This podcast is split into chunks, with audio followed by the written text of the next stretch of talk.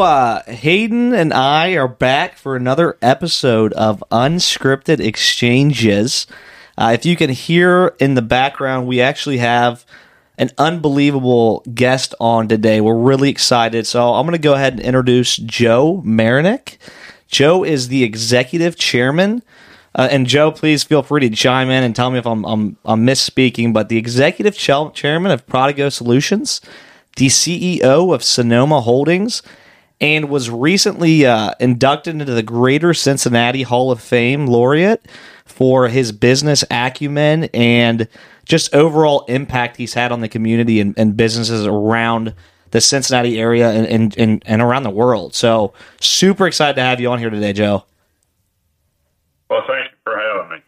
Awesome, awesome. So, Joe, we uh we've got a list of pretty I think pretty good questions to kind of talk, start some topics.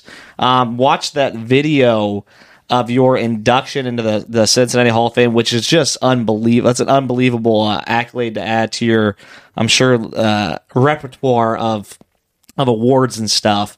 And kind of one of the things I wanted to to, to first ask you because that that was kind of a hot topic for us is what did that what did winning that award mean to you? Um, initially, uh, I didn't think much of it uh, when they, uh, they called me up to let me know that I was uh, being awarded that honor. Um, but the more that I looked at the former inductees uh, that have been included into that uh, Hall of Fame uh, laureate program and the awards dinner, um, actually, I didn't have a speech for it. I'm, I'm giving you a long answer here. I, there were 500 people there. Um, and I looked around the crowd. I didn't have a speech. And it was uh, all about achievement. And uh, it struck me uh, in looking at the uh, participants there, 500 people and the usual faces. When I get when I got up, it, it, it meant quite a bit to me because when I went up to give my speech, it was probably the briefest speech in the history of uh, that event. They, they actually told me it was 92 seconds long. Okay. Short and sweet. Yeah, and uh, uh, what it meant to me, and I'm getting to that point, is uh, when I got up, I said, uh, you know, I wanted to thank Junior Achievement, so forth and so on, but um, the we live in the greatest country in the world, and because of that country, we have had the opportunity and privilege to achieve, regardless of where we come from Mm-hmm. and who we are. And once we have that uh, opportunity and, and privilege to achieve, then we have the privilege and opportunity to share that achievement, whether it's emotional, physical, or um, financial, with other people. And as I look around the room, uh, I would like you all to stand up, take a look at each person at the table, and take a look at the tables around you because we happen to be in one of the most giving cities in America, in the most giving country. And every one of you has achieved to be giving back. So I'd like you to join me in, and uh, putting our hands together and applauding each and every one of you for your achievements and what you've done in giving back. And that was it. Okay. So when you when you take the sum total of that, it was uh, a privilege to be involved uh, with people and to be honored, I guess, uh, or recognized for your achievements. But in reality, everybody there had achieved, and everybody there continues to give back. So uh, that was that's what it meant to me. That was the takeaway. Well, so And, uh, God. Well, I was going to say, like, one of the things, you know, that stuck out to me, Joe, from, from knowing you, you know, back when I was starting my, my first technology company, Parity Water, you know, Parity it was, you know, the pool monitor, then the aquaculture. And one of the things that's, that stuck out to me, and even the fact that you're doing this podcast with us, was your willingness to provide your time to people. And time is a big asset. I think um, we all, we, you know, older you get, the more you recognize how important your time is and how valuable it is. And, you know, just kind of hearing you talk about this achievement and you're like, eh, it was whatever at first to me. And then you kind of recognize that it was it was cool that we could be here and celebrate together what we've achieved. You know, it's a it's a very much not a this is all about me and this is all about Joe, but this is all about our city and what we're doing for people. And I can tell you, like as a local Cincinnatian and and a, uh, a, a patriot, you know, a lover of the greatest state, you know, greatest country in the world. That's awesome to hear. And it sounds like you know you've been there, done that, but you're not saying, "Hey, look at me, look at me," but hey, look at what we've done as a country and what we've done in this individual, you know, in this small group that was at this event. So that's really neat to hear. Yeah, it's never about an individual. It's always about the people and uh, your ability to have the opportunity to interact with people to make a difference. Um, I happen to, uh, here's a quick anecdotal story for you. I, I happen to, uh, and I'm not going to mention names, but you'll probably figure it out. Uh, I happened to meet some folks, um, two of the smarter guys in the financial world on the planet at Pebble Beach playing golf, and they had taken an interest in one of my companies. And they became, to me, to use their terms, unofficial financial advisors to me. And they had helped me out significantly in about a five, six year period and uh, had mentored me. And, and uh, I sold that company uh, for right at a quarter of a billion dollars. Wow. And uh, they called me when after it was announced in the Wall Street Journal, I got off a plane in Phoenix and my phone rang and it was the one gentleman. He said, "I'm going to put George on the phone here," and uh, they said, uh, "We want to congratulate you on what you've accomplished." And I said, "Well, thank you very much." Uh, and they said, "We'd like to have dinner with you the next time you're out here in California." And I said, "I'd be happy to." Um, I said, uh, "They said, well, now you you've achieved." Achieved a certain position of wealth and would like to sit down and talk to you about it. And me being a fool, I said, uh, Oh, you want me to invest in your fund? And they go, Absolutely not. I said, Okay, uh, let's have dinner. And I sat at the dinner table and I thanked them profusely for what they had done for me, helped me with. And I said, uh, how can I pay you back? Now these are two billionaires. Okay, yeah, they're they're super up there, right? right. Okay. Actually, multi-billionaires, and uh, they looked at me and said, "Well, you're going to have a lot of institutions coming to you that want to leverage your financial gains. You're going to have a lot of people approach you, and here's the two things you can do for us." Don't change who you are and how you got there. So, well, that's pretty simple. right, right. Love that. I said, well, it's not as simple as you think. Mm-hmm. And I said, okay. And they said, the second thing is pay us back. We want you to be open and able to listen to people who come to you with their ideas, their concepts, and listen to them and give them advice and direction that's unvarnished, help them where they need help, and share your time, your knowledge with other people that could be emotional, intellectual, or financial. but take the time to listen. Because remember, you were one of those people a while back. And if you'll remember who we are and what we shared with you years ago, we were those people way back when.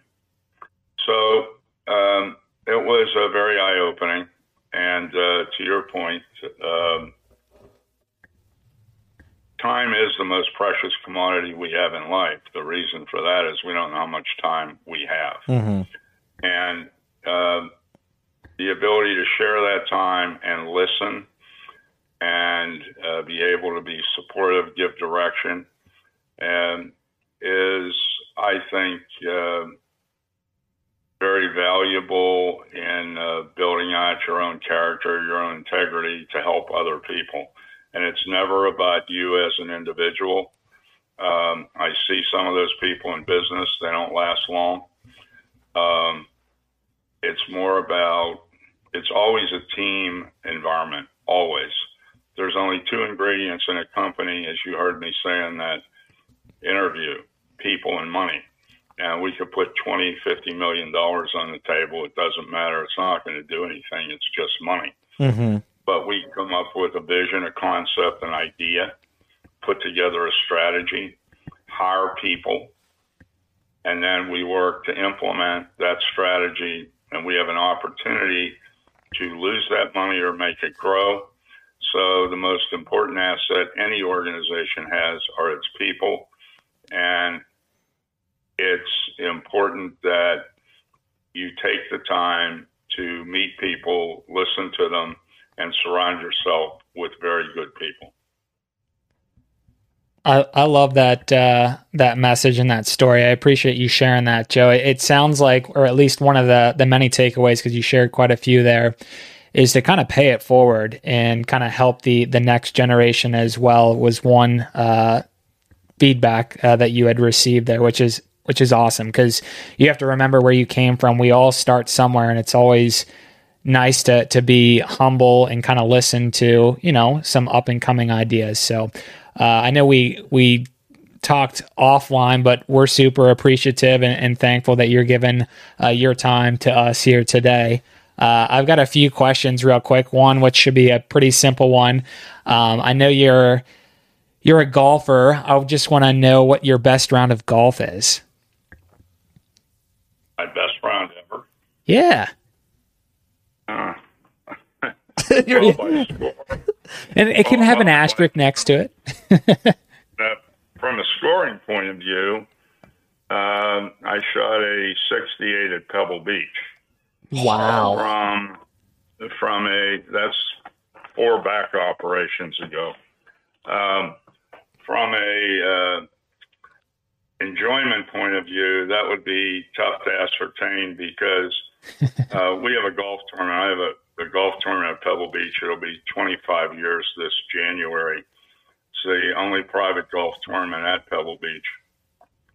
And uh, we have a motto there. I have 80 of my friends from around the world come. We spend a week there. We play three tournament rounds at Pebble and one at Spyglass. And our motto is it's not the grass you walk. And obviously, that's some of the finest golf grass in the world. But it's not the grass you walk, it's who you walk the grass with. And again, it comes back to the same subject we talked about for the last 15 minutes, and it's people. So I can't, I can put a finger on my best score. I can, but I can't put a hand on my most favorable run because uh, the people are uh, dynamic and it's always changing every time you go out there, and it's a great four hours to spend with uh, people. You could have a great time at Hackers Hollow if you have the right three other people with you. Totally. So uh, that's my answer to you. Yeah, I mean, I, I knew you would kick my ass, but I didn't know how badly you would kick my ass if we went out. I, I think many, many years ago, you probably don't know this, but I think I might have caddied for you like 15 plus years ago at a local country club. I don't know. It's it's been a minute. Um, Coldstream. Yeah, I wasn't gonna name drop the the club, but yeah, yeah. I used to be a caddy back in the day. I'm a terrible golfer though. I'd be lucky to break uh, 85 on a good day. That's not too bad. No, you got to start somewhere, right? I just got to get out there more consistently. But anyhow, more of a business related question. Um, Cole and I have started companies. Um, you know, success is relative, or yeah. We are always trying to learn. We want to start future companies together. But the question that I'm trying to ask here and it's not necessarily a binary question, but it's going to come off as a binary yes or no. Do you think it's easier to start a company in today's environment versus, you know, 10, 20, 30 years ago? I don't think it's, uh, I don't think the dynamics have changed at all. Mm-hmm. Uh, uh, you know, statistically, that um, I guess in the last the last source of truth I looked at was uh, 1919. Um, uh, I, I, believe it was Deloitte that uh, 92% of the companies that start in this country go out of business within three years. Mm-hmm. And uh, there's a real reason for that. Um, the, the, basic principles of building a business are, uh, you know, the they, they don't change. Mm-hmm. You have a product or a technology, you believe it can make a difference. And then if you're smart, you take a look at what you believe the impact of that product or technology will be, and then you put it off on the side. And then you say, okay, uh, what's the market opportunity for that product or technology? What's the competitive landscape today? What type of advantage will I be bringing to the market relative to what exists today? Mm-hmm.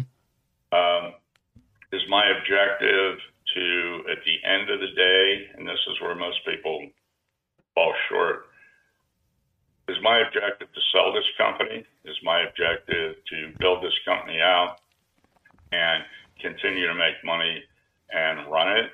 Uh, what are my end goal objectives and starting this company. Where do I want to be? And then you work backwards.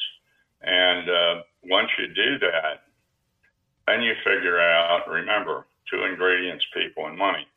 The first ingredient you have to have is you already have the idea and concept with a couple of people, you and your partner. Mm-hmm. Um, and then you have to get the money. And most people undercapitalize uh, most people starting a company try to put a high valuation on their company so they don't have to give away as much stock. Totally ridiculous. Should be done the opposite way. Uh, you should try to value your company as low as you can. Um, and if you have the proper amount of access to money, uh, the right kind of business plan, you don't have to go out for additional second and third rounds of financing where you're devaluating your company because you haven't met your goals. Mm, okay. Uh, so the pre planning is extremely important. Mm-hmm. And most people fall in love with the product or the technology and have a rush to market. And that is, that's a problem, and that's been a problem forever. I mean, you can look back on businesses that have started and failed and why. And then you can take a look at entrepreneurs that started, failed, took a second and third opportunity, and generally by the third time they do it, they start to get it right because if they're smart, they learn from their mistakes. So I don't think there's any difference based on the economic conditions uh, of when to start a company. Um, again, it has to do with the viability of your product or service and the ability to look at the end game and work backwards to figure out uh, your market, your market opportunity, who will buy your company, who the strategic buyers would be, and then how much money you'll need. And then once you understand how much money you'll need, then you have to figure out where you're going to go get that money. Mm-hmm. And that's a really important and critical uh, area. And uh, most places that are early stage have to get the money from high net worth individuals uh, because uh, angel angel groups, uh, even VCs have a small limited uh, or a floor of what they're willing to invest. And so you're dealing with high net worth individuals. And if you're older and you tell them, here's my plan, and my plan is to build it and sell it, and here's who I plan to sell it to as a strategic, uh, they understand that. Or if you're younger, like you fellas, um, you have to be able to show them if they put in a dollar, how they're going to get their dollar back and what their upside potential is. And I believe you guys are in your maybe late 20s, early to mid 30s. Late 20s, yep. Um, okay if I'm if I'm looking at a fellow who's looking for an investment and he's in his late twenties, early thirties, uh, I don't expect he's going to build that company to sell it. I expect he's going to be committed and he's going to build that company to make it profitable and continue to build it uh, because he has a lot of runway chronologically. Right. And if that's the case, then he has to be able to show the investor at a certain point in time in the future, and if you're following your business plan, how you're going to do evaluation and pay dividends back out uh, to these investors and or potentially buy them out. And uh, because most investors, uh, gentlemen, uh, that have high net worth are mostly in their lower expense life cycle curves, which means they're generally in their mid 50s and older um, and most are really in their 60s where they have disposable uh, liquid uh, uh, equity to write a check for, you know, half a million, million dollars. Um, and they know that their time on the planet is not going to be, it's a diminishing number right. from the time you're 50. So they want to understand how they're going to get their dollar back and what's the upside going to be. And if it's a guy that has a history of buying, building, and selling companies like I do, they know that here's the horizon and here's who he's probably going to sell it to, and here's what the multiples look like. So that's what they make their conscious decision on. When they look at guys like you, they think, well, they're probably not going to sell the company. They'll probably want to build it and continue to build it. So how am I going to get my money out? And that's where you have to figure out in your uh, private placement memorandum how you're going to unlock their value for them, other than selling the company. Okay, so I got a, I got I've got I've got a question specific to that, Joe, as you're talking about it, because that intrigues me, and I think we've you've kind of shared some of this with me before, um, you know, over our our conversations. And one of the questions I'd have for you is like, as as an you know, you've as you just stated, you've invested and started uh, multiple companies and exited them. As an invest, you know, put yourself in the investor's shoes, which you already are. What do you uh, do you look for? Like, are you more interested? Or, or, does it scare you more when you look at younger entrepreneurs that that you're looking at that necessary that don't necessarily want to exit? Is that a turnoff for you? Is or is it more of like a just show me how?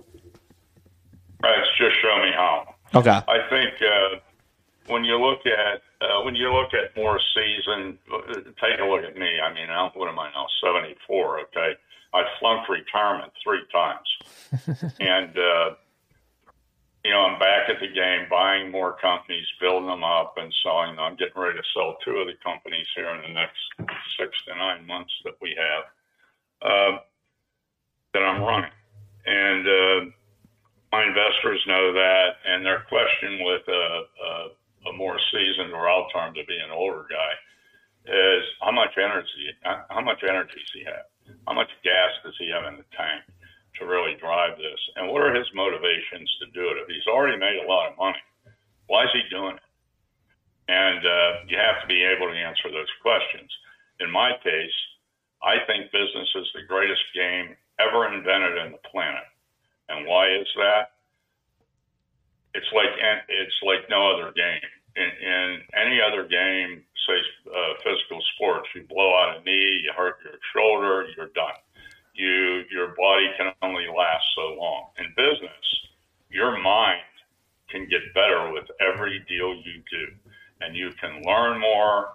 You can be uh, you can be more focused. You can have a greater holistic view based on your uh, past experiences, and you can play that game of business until they throw you in the dirt. and uh, and uh, it's uh, it's something that is motivating to me personally, and I personally really enjoy and wouldn't know what else I'd do. Can only play golf so many days a week. Right. Shoot so much. Only go on a boat. And you have to keep your mind active. So that's the older side. The younger side, uh, I like the energy in younger people. Uh, what I find them to be uh, obviously lacking, uh, as opposed to the more seasoned person, is uh, they haven't, you know, their their foresight vision is not based on the rear view mirror it's based strictly on the windshield, and and that's problematic in a way uh, because of the lack of experience and the, the lack of uh, challenges that you faced and overcome. However, uh, that being said, if they get the right investor group and they get the right board uh, who can help them um, uh, from a fostering point of view and a mentoring point of view, and they're willing to listen.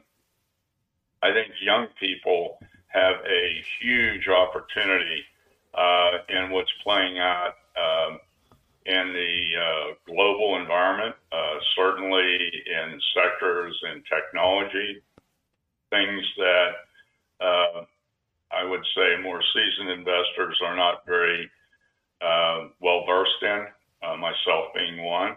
Uh, younger people have uh, more of a uh, technology environment, and um, and therefore they're they're better seasoned to deal with today's challenges and opportunities, as opposed to um, people that aren't in that mainstream.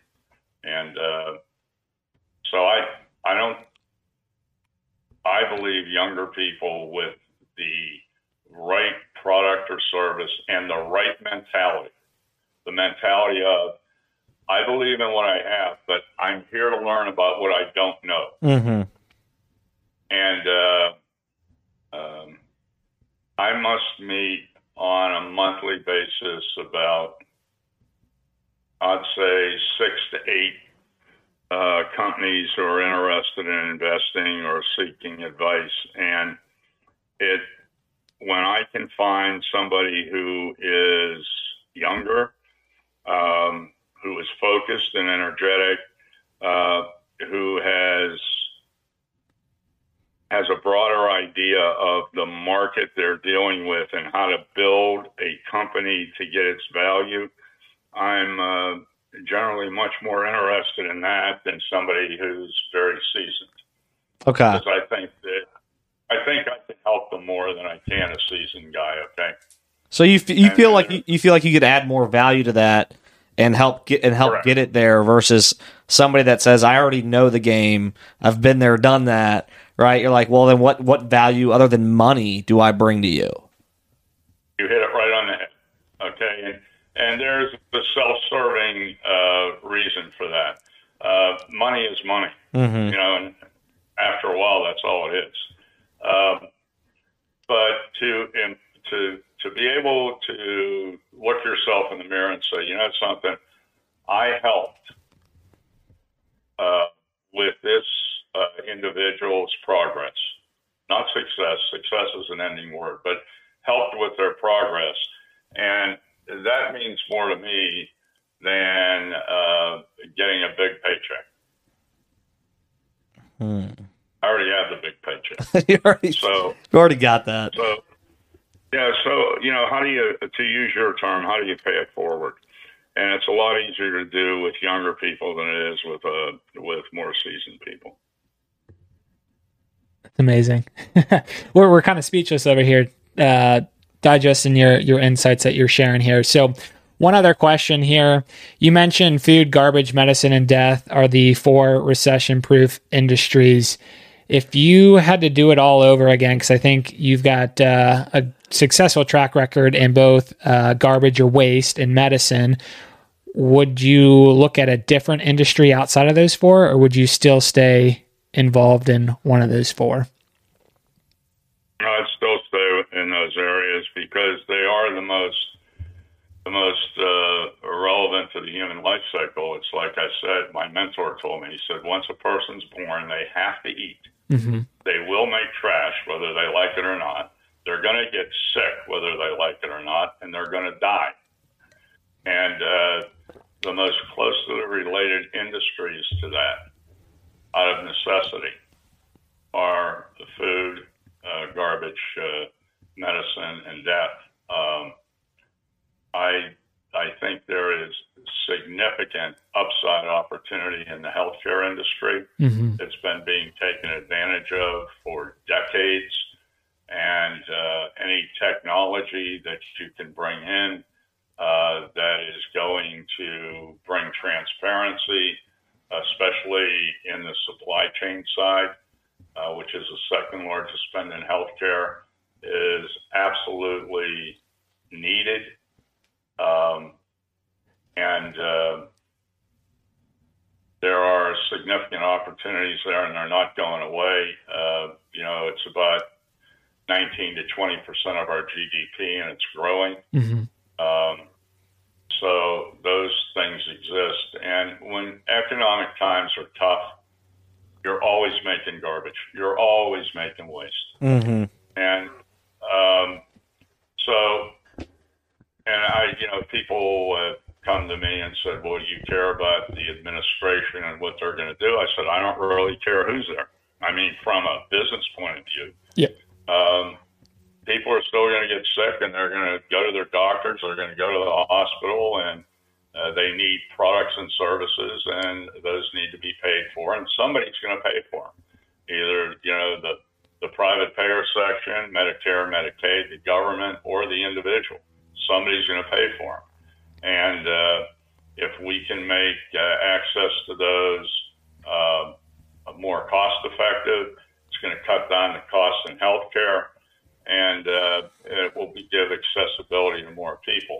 Um, so I wouldn't change that at all. As a matter of fact, I would suggest to anybody who's looking to get in business, if they have some type of healthcare um, background or knowledge, that there are significant opportunities there. Uh, in the waste business, it's more of how can you do it more effectively, more efficiently, and it's not getting rid of the waste. That's a logistics business. Yep. Um, and uh, so, no, I wouldn't change it. I, I don't. The food industry, there's so many facets of it. I, I'm not educated there.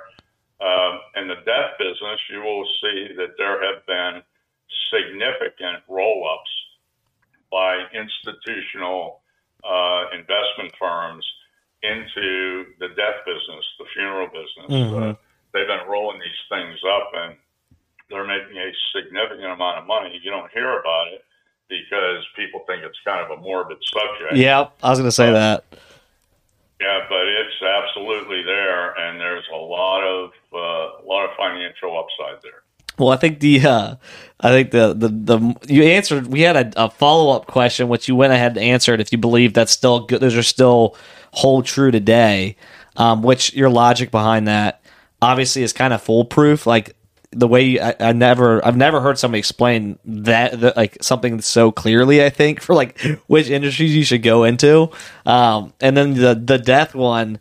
It's it is interesting how you mentioned it. It's a morbid topic, and you don't you know, I met a guy three or four years ago that had a, a software company called Kraken. I think he ended up exiting pretty big, and it was a it was a software company for funeral homes for and it was like you didn't really hear much about this guy. It was it was it was again it was like a morbid topic.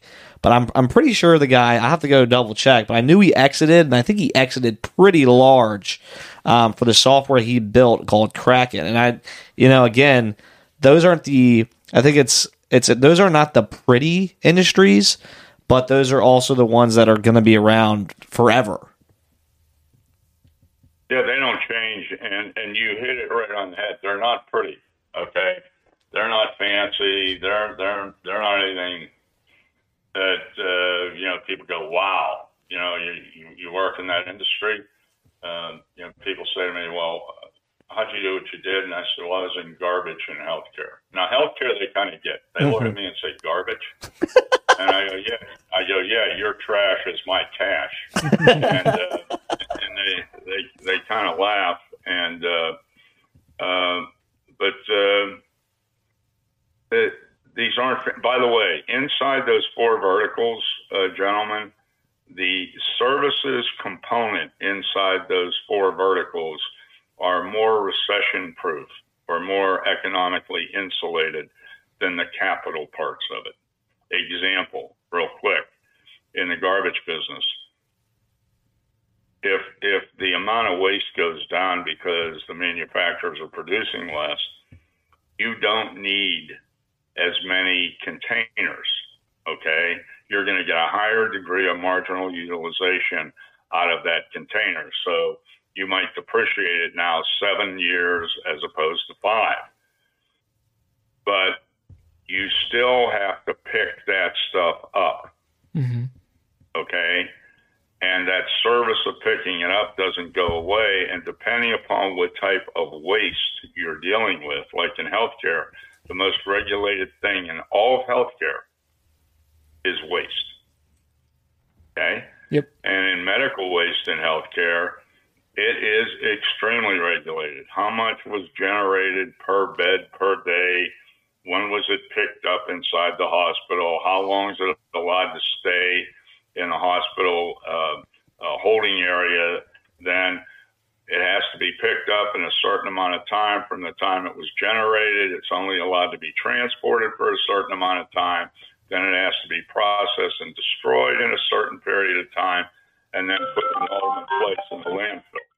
Uh, those things are time sensitive, and um, they're services that aren't going to go away. Yep. Um, so I think you get the idea. If, if you get in the services part of those four industries, uh, you're better off than in the capital part of those four industries. Makes sense. That's that's a very uh, insightful take there as as well. Um, is that I want to ask him? Is that the? Uh, I mean, when you're getting into that, I mean, you're clearly an expert. Healthcare Waste Solutions was the company that you exited. Am I am I speaking correctly? Oh, one uh, one well, of the bigger ones. I exited, yeah, I exited a whole bunch of them, but that one is the one we put in. We put in a total of twenty three million dollars and sold it for two hundred forty seven million. Oh. Um, five years later. Not a bad ROI. Five years later. Yeah. Well, actually, six. Concept was one year and then building it up and then uh, selling it, uh, and then the S, uh, the Department of Justice approval took another nine months. So I guess in total about six and a half years. So I, I want to ask you a question on that because that time frame. I mean, that's that's the kind of stuff that like you hear. Okay, I started this company. I mean, seven, six, seven, eight years, whatever it was. I mean, that's that's a super short time frame to go from a $23 million investment to quarter of a billion, right? And so yes. one of the, like, I guess my question would be is, how did you manage growing that quickly? Like, I mean, was it, I know you've mentioned people and money, but it's, it's almost like it sounds like you'd have to be running with a fire under your ass to be able to manage that kind of growth that quickly. Not really. Um, it, again, if you work backwards, like I told you or mentioned to you earlier, uh, I knew I wanted. Where do you think the biggest amount of uh, medical waste is? It's where the most people are, and where are the most people? New York, East Coast. I knew I wanted to go there, but I knew I couldn't start there. So I had to start in the Midwest to build out the processes, the technologies that we were building. People in the Midwest are a little bit more lenient about early stage companies. So mm-hmm. it, it took about two years to build that up, proof it all out. Then I went to New York and I walked in and said, here's what the value is. I knew we could replicate it. I knew people in New York are impatient. I knew they didn't like paying their bills on time. Knew all that stuff. So when we went there, um, uh, we had uh, three facilities before we went there, and had spent quite a bit of money on building a technology um, that managed things differently. And before I went to New York, I looked to uh, buy a company, a medical waste company that was uh, servicing in New York, but uh, wasn't doing a very adequate job. Um, and so I knew part of the plan was to go to the biggest market. Um, I had to proof in a uh, medium market to get ready for the large market in New York, New England, New Jersey, and the Mid Atlantic. And uh, I also knew to service that I'd have to have an incinerator. There were only 11 medical waste incinerators at the time approved. And so you, you pre plan from out backwards, and I knew who I'd have to go by, And I, I, uh, I worked on two years of building that relationship and showed him the value. And instead of buying them, I, I let, uh, I merged in, in a factor with him that gave him a huge upside on uh, on the uh, sale that he never would have gotten, and he understood it. And uh, we went from uh, the availability of processing about uh, 100 tons a day of medical waste in a 24 month period to uh, 875 tons a day. And uh, when you control um, where the business is, I knew, and we were taking business away from the two largest companies in the industry, and that was the plan. Uh, I knew they'd want to get rid of us, and but I had to go through New York to do it. Right. You wanted you wanted to position yourself like they're getting too big. We gotta just we gotta we gotta absorb them because they're taking too much of our business.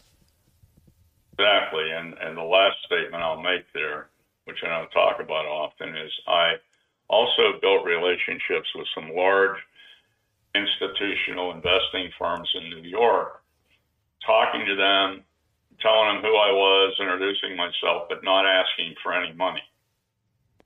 And they would say, Well, you don't need any money. And I said, Not right now, but maybe in the future. Well, a lot of those institutional houses, uh, uh, they like to build relationships, and if you have a good thing going, then once you have it going, then they want to get involved because they're only commodities money. Mm-hmm. And uh, so I did that, and I knew right before I went to sell it, I had built these relationships in almost five years. I went back to New York, sat down with these firms, and had dinner with them. I'd meet with them about every six months just to say, gee, here's what we're doing. I met with you six months ago. We added this healthcare system, we added this, we added this. And they're going, man, do you need some money? And I'd say, no, I don't need any money, but, you know, maybe in the future I will. So finally, when I knew I wanted to sell the company, I went and sat down with these guys individually and said, you know, I'm ready to recapitalize my company. And they said, you are? And I said, yeah. And they said, well, what are you thinking about? And I said, I'm looking for $200 million. And they said, okay. Now remember, for five years, they've been hearing about my progressions. Right. You know what I mean? The company's progressions. And they always kept asking me, do you want money? Do you want money? I'd say, no, no, no. Now all of a sudden I look at them and I go, I'm thinking about recapping my company. You know, paying back my initial investors, giving them some upside, growing the business. I need to recap. How much you thinking about? 200 million. I never had any intention of recapping that company. But I knew as soon as I went to these these investment houses and told them that I was looking at a recap, word would get out on the street to the two biggest players He that was, Joe Mayernik was looking to go out and get 200 million, and with 20 million, he's kicking our ass taking market share. We can't let this guy have 200 million because we're going to lose more market share. So what I did by using that 200 million dollar number, uh, fellas, was I set the floor. So because I knew these two companies would find out I was looking for 200 million, and they then would know that if they wanted to buy, the floor was going to be 200 million. That's the minimum. That's the minimum you. Yeah, they're like, okay, he's trying to go out and get 200 million. We can't offer him any less than that. Exactly. And then they bid against each other, and then we settled in one deal, and that was it. That's so slick. So you, you have to be, you have to think, like I said, how you want to exit.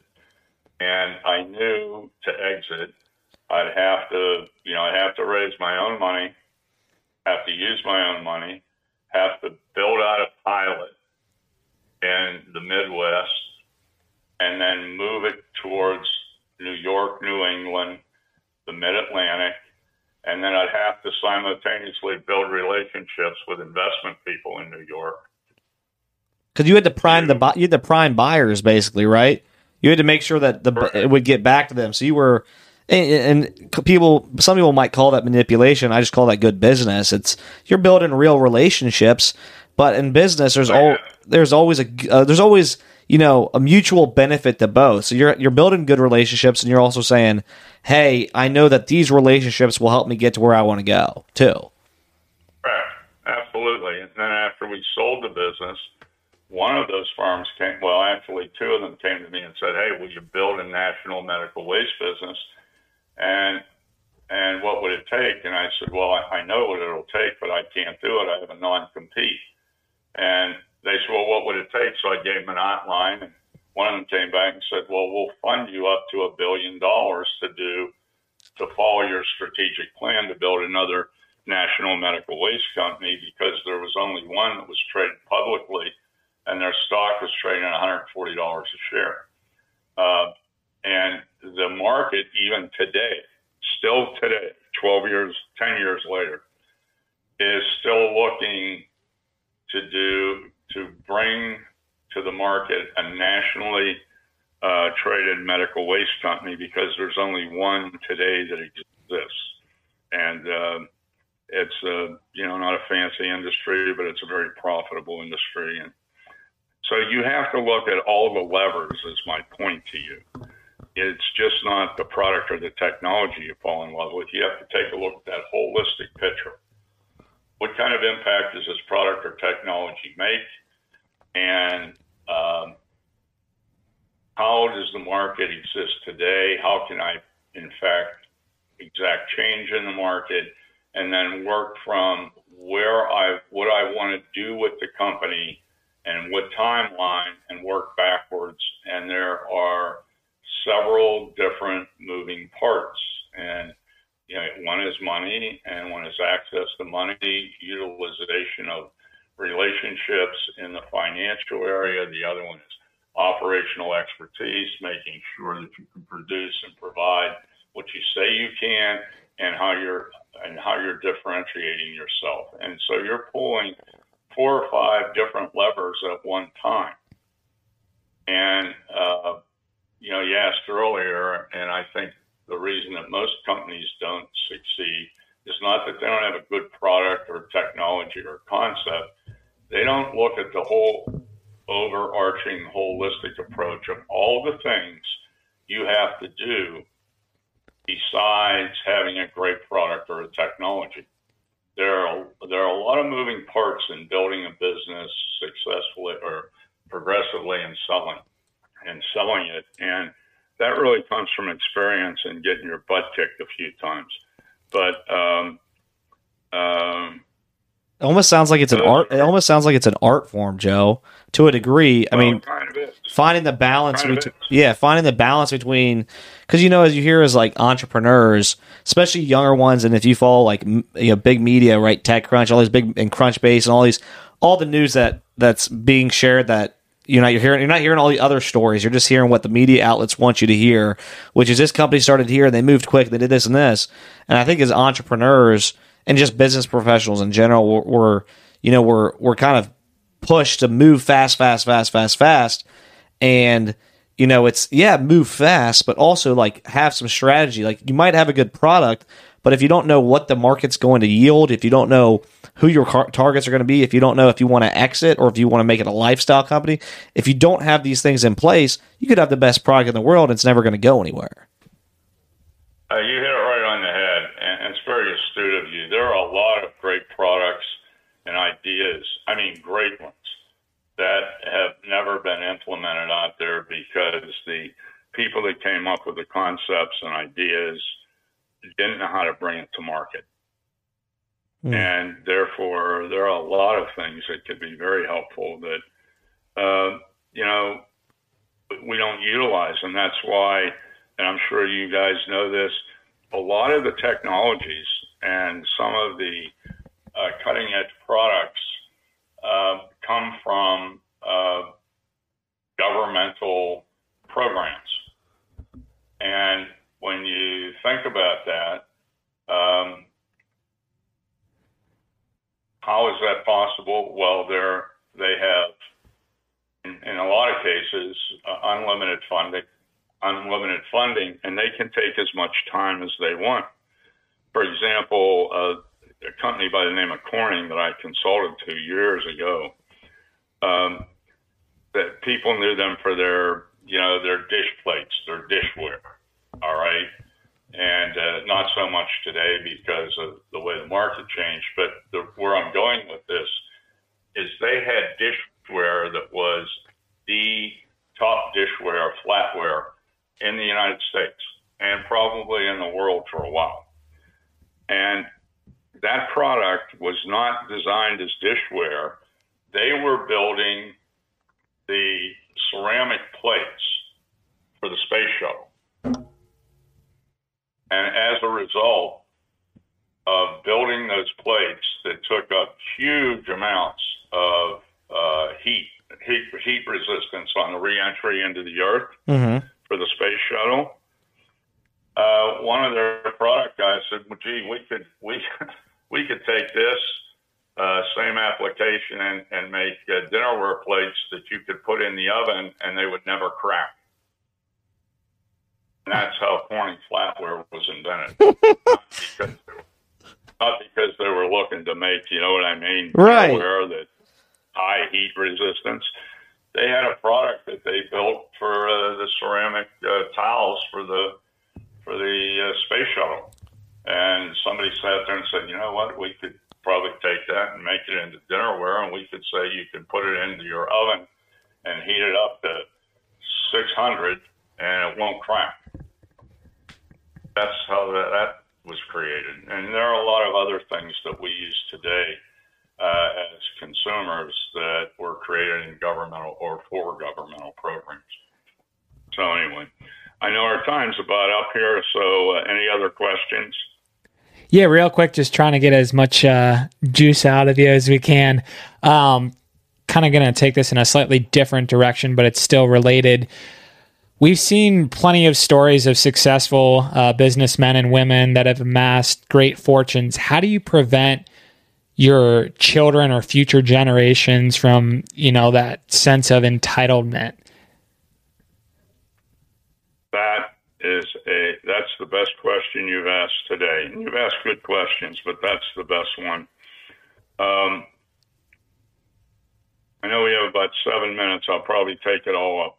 Um, uh, you can, well, you can run over if you want. We just we're trying to be conscious of your time. yeah. Okay, uh, that is an that is an absolutely penetrating question. Um,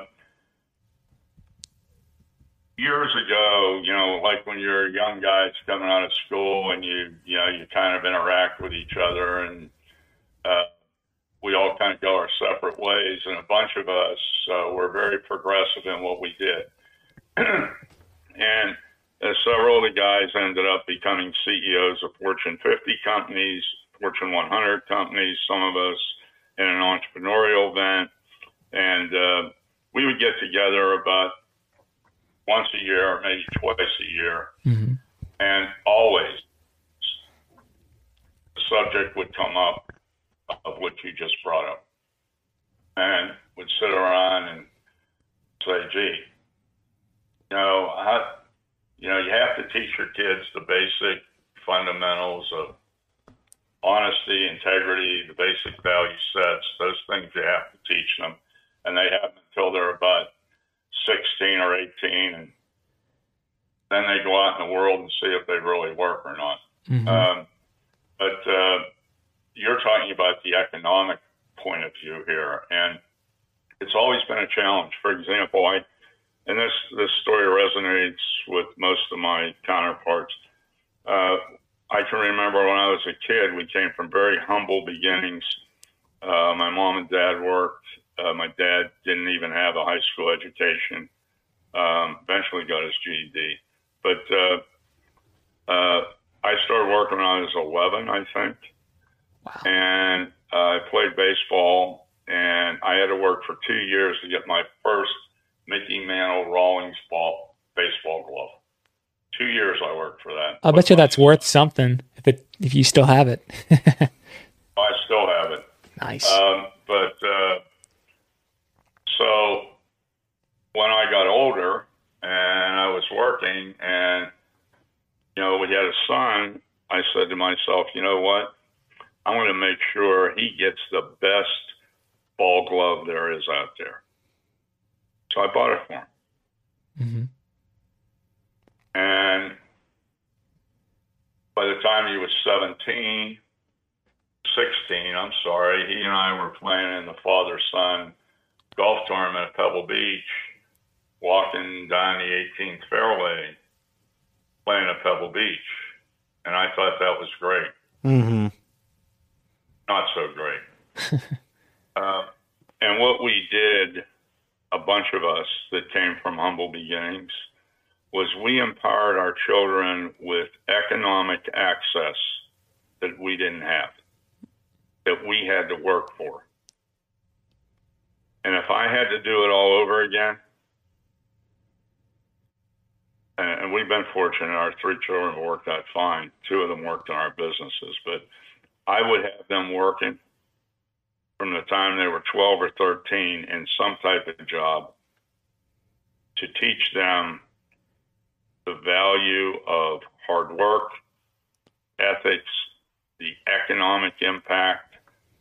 And I think if you do that at an early age, when you've amassed quite a few dollars, you have a higher degree of comfort that they're not going to go out and buy Ferraris and blow the money. Mm-hmm.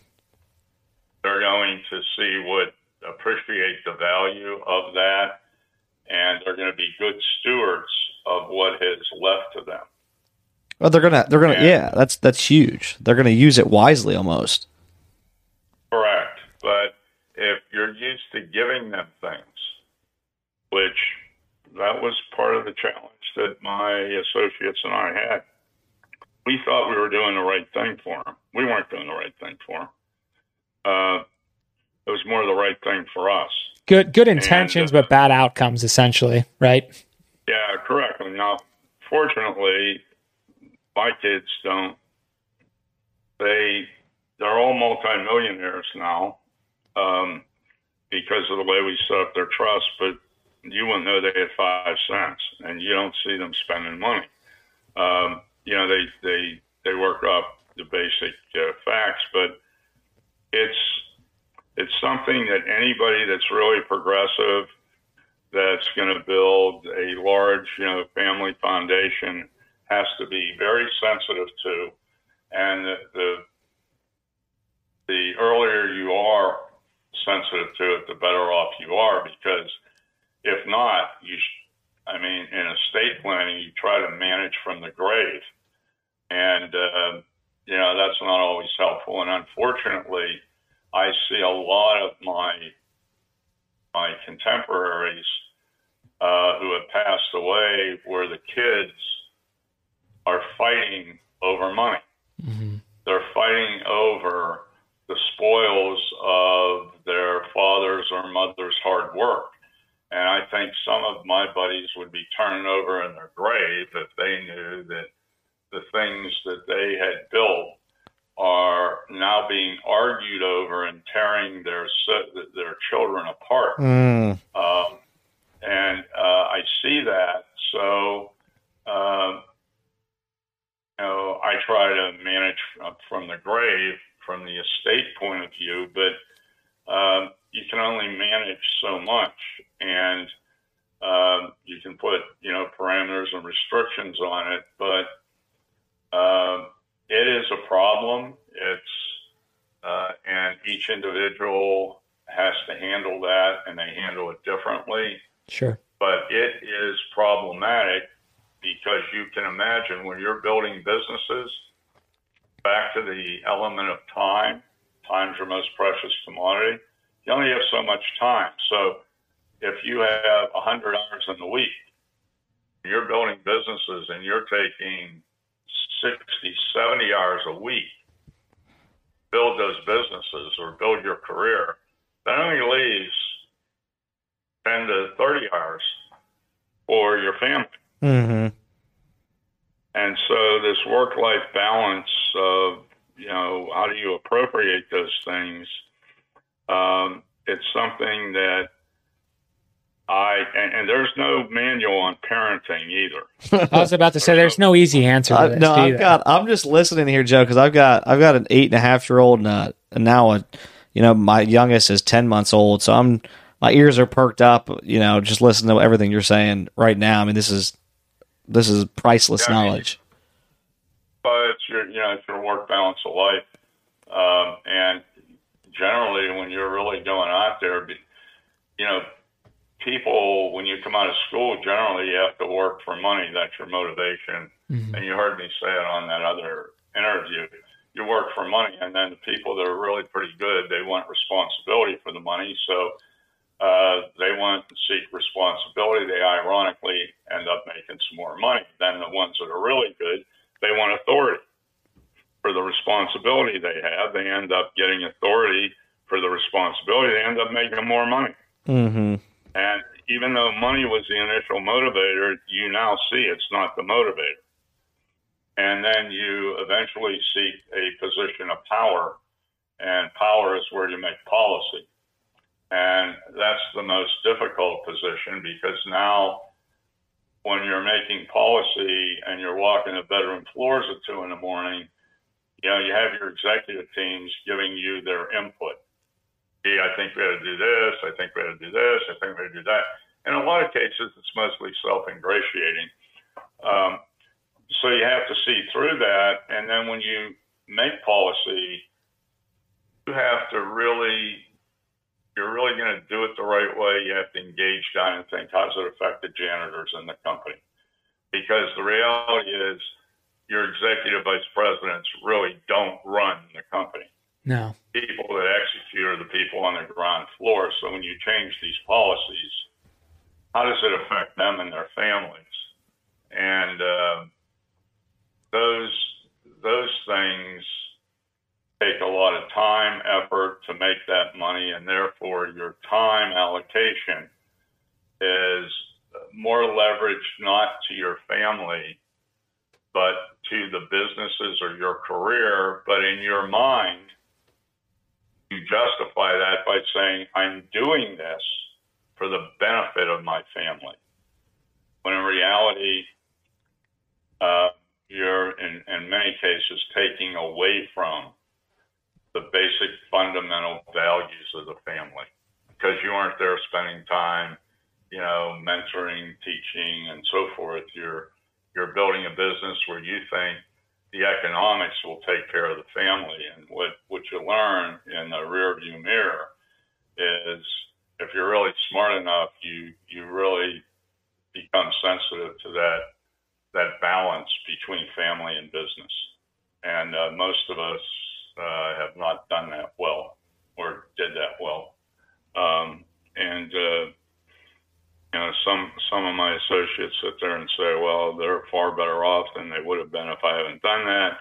I look at it and say, "Well, it's easy to say, but the reality is, is what's the measurement of the value of the children that we brought in and fostered and brought along, mm-hmm. and we're going to go into the dust here soon. We're going to leave them with a bunch of money. What are they going to do with it?" What what type of value are they going to move forward with it? And uh, and that's a question that continues to be asked all the time, and uh, um, That's deep. not an easy answer. That's deep.